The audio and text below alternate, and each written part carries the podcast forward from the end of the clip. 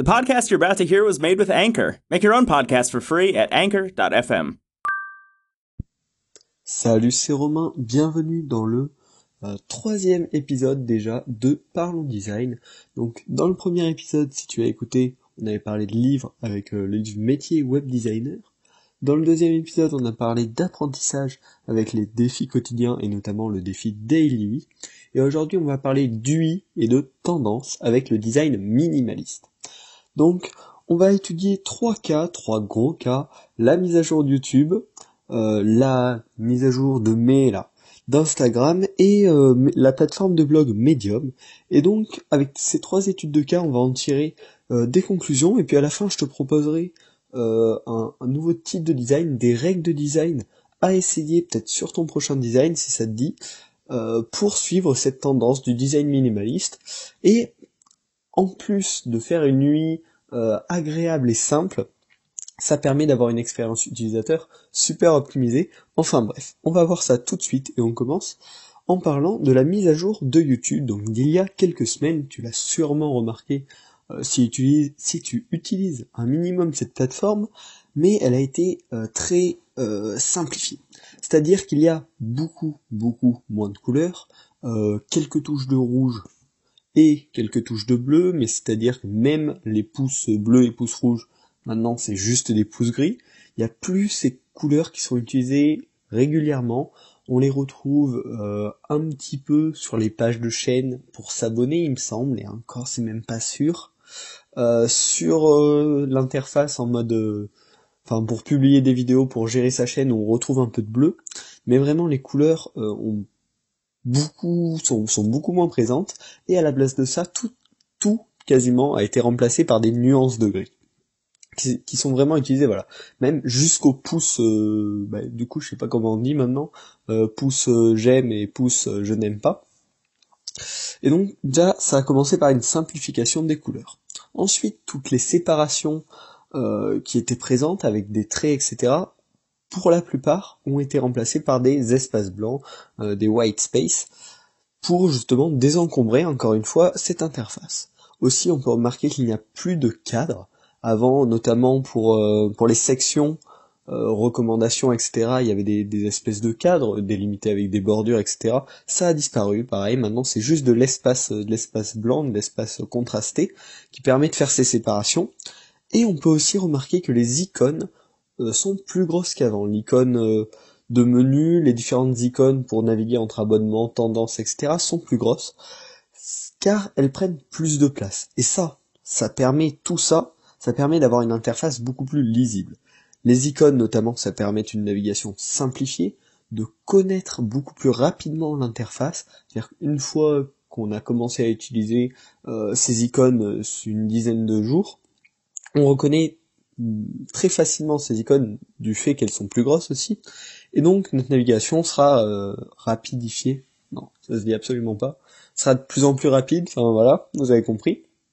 Et en plus, moins de couleurs, moins de bordures, moins de séparation avec des traits, c'est-à-dire moins de, choses qui gênent l'œil, un parcours de l'œil plus rapide, et donc ben, voilà une lisibilité optimisée et euh, un confort, confort de lecture optimisé lui aussi.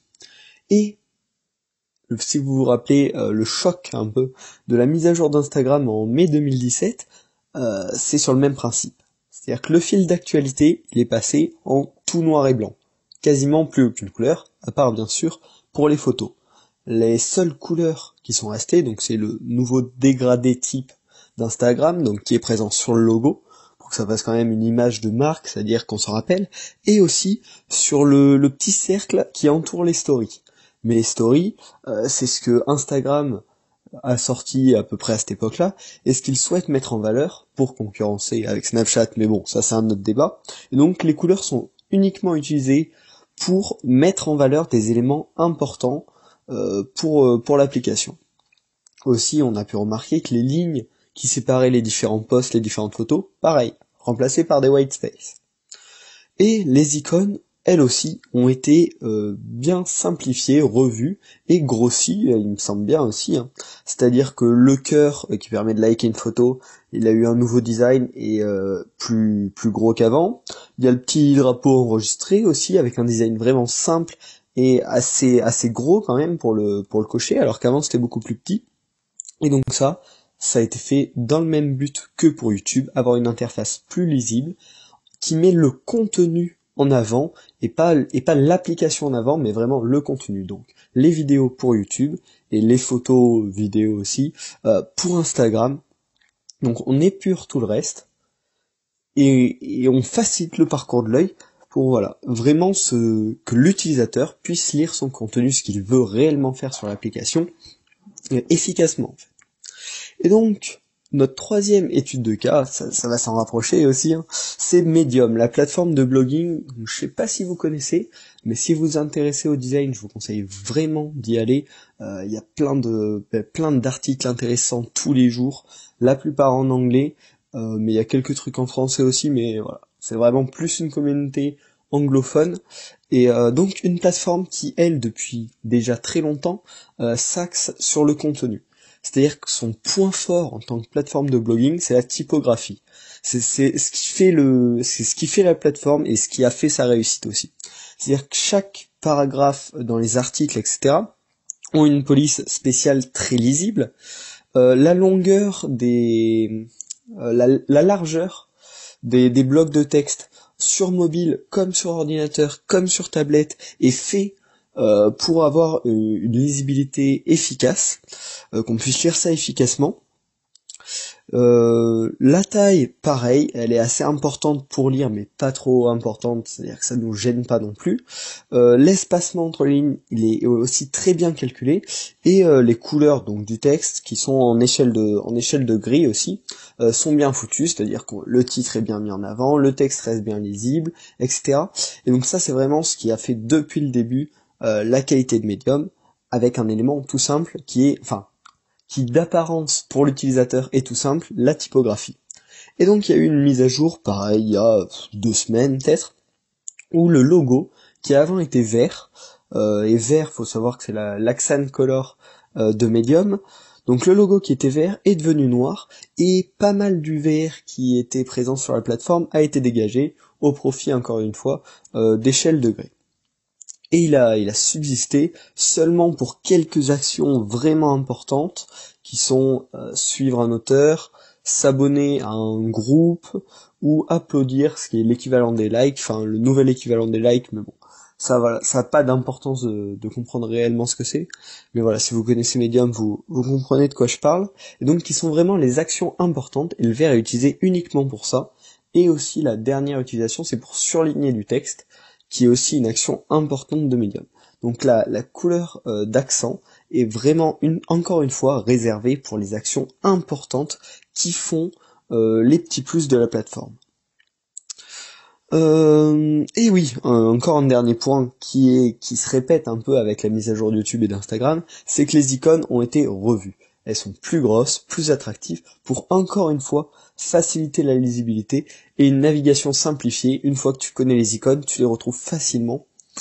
Et, voilà, tout simplement, c'est plus simple, c'est plus efficace et ça apporte plus de valeur euh, à l'utilisateur. Donc ce qu'on peut voir, c'est que ce sont trois énormes plateformes euh, qui font partie des plus grosses applications, des plus gros sites au monde, qui ont ces derniers mois, ces dernières semaines, simplifié leurs, leurs interfaces en utilisant seulement quelques trucs, c'est-à-dire des nuances de gris pour les couleurs, une couleur euh, accent, des icônes, qui utilisent de plus en plus les icônes, qui font un travail intelligent sur la typographie, plus pour Medium parce que Instagram et YouTube, c'est pas leur contenu principal, le texte, mais vous remarquerez que le texte est très lisible sur YouTube et sur Instagram, ça, ça a été bien réfléchi aussi. Ça utilise aussi des espaces blancs, des white space, au lieu des lignes de séparation, les images, enfin l'image vidéo, voilà, le contenu qui attire l'œil et qui qui se, enfin, qui, qui fait vraiment partie du contenu de l'utilisateur en fait. Et donc voilà, en utilisant seulement ces petits éléments, ils font des interfaces euh, qui touchent un, un, grand nombre de personnes, tout ça pour simplifier l'interface utilisateur. Et donc ces, trois applications, enfin ces trois services sont présents donc pour les trois en application. Et là, ça a encore plus d'utilité d'utiliser un design minimaliste, car sur un téléphone ou une tablette, on a un petit écran. Et donc petit écran, on veut dire peu de place. Et donc moins on a d'éléments perturbateurs comme des cadres, euh, des ombres, des trucs comme ça. Encore que les, les ombres c'est utilisé par YouTube dans le matériel design. Euh, mais les éléments perturbateurs, ouais, les, les, boîtes, les cadres, les boutons originaux bizarres, les effets bizarres, sur un petit écran, on n'a pas vraiment la place et ça gêne plus que c'est pratique. En plus, encore, encore des, des avantages du design minimaliste, c'est que si on design donc pour un site web responsive notamment, euh, moins on a d'éléments euh, comme moins, moins on a d'éléments en fait, moins il y a de chances qu'il y ait des bugs d'affichage sur certaines tailles d'écran. Donc c'est un premier avantage. Et ça permet aussi d'avoir une meilleure consistance du design entre les différentes tailles d'écran justement, car si on a des éléments simples, une typo euh, claire, c'est beaucoup plus simple, mais enfin c'est logique, moins on a d'éléments en fait, plus c'est simple de garder les mêmes éléments sur toutes les plateformes et de mieux les adapter pour un design consistant. Et enfin, avec euh, toutes ces, trois petites études de cas, on va déboucher sur le type design, avec des règles proposées par Michael Abelserra, je suis désolé pour la prononciation, donc d'un article que j'ai trouvé euh, justement sur Medium, et qui m'a qui m'a qui m'a fait penser à, réfléchir justement sur ce sujet du design minimaliste. Et donc ce qu'il propose, voilà, c'est les règles du type design, euh, qui permettent euh, que, moi je rapproche vraiment au design minimaliste et je pense que ça peut être une bonne base pour toi si tu veux te tenter au design minimaliste. Donc lui ce qu'il propose pour faire du type design, donc un peu du design minimaliste quoi, c'est qu'on a le droit seulement d'utiliser des lignées des traits, des icônes, des images, de la typographie et changer la couleur de background. Donc pas de boîte, pas de cadre, pas de boutons colorés, pas de forme originale, pas de vagues, pas de trucs bizarres que ligne trait, icône, image, typographie, changer la couleur de background et euh, white space bien sûr. Tout ça pour avoir l'UI la plus simple possible et la lisibilité au max. Donc j'espère que ça vous a inspiré, que ça vous a donné envie de tester euh, le design minimaliste. Si oui, euh, ben, essayez-le dans votre prochain projet. Hein. Euh, ça vous coûte rien, même vous pouvez faire un projet factice ou un redesign d'un de vos anciens projets ou n'importe quoi pour tester ça. Et euh, ça peut, ça peut vraiment apporter euh, du bien-être à l'utilisateur, car il, moins, moins il y a de perturbations pour son regard, plus il sera concentré sur la tâche et, au, et aura de la facilité à la, à la, à l'effectuer. Donc voilà, c'est tout bénef. Pour vous, c'est plus simple entre guillemets euh, à, à, adapter entre les différents formats et pour l'utilisateur c'est plus agréable.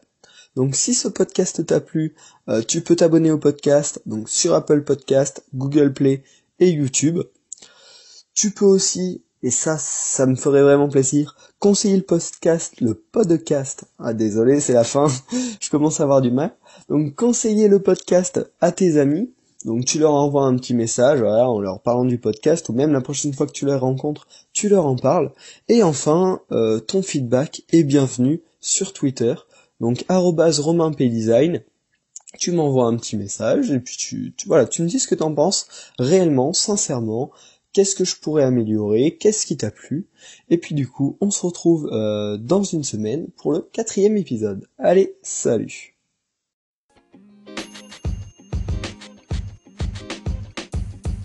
The podcast you just heard was recorded with Anchor. If you want to make your own, download the Android or iOS app completely free from anchor.fm slash podcast. That's anchor.fm slash podcast.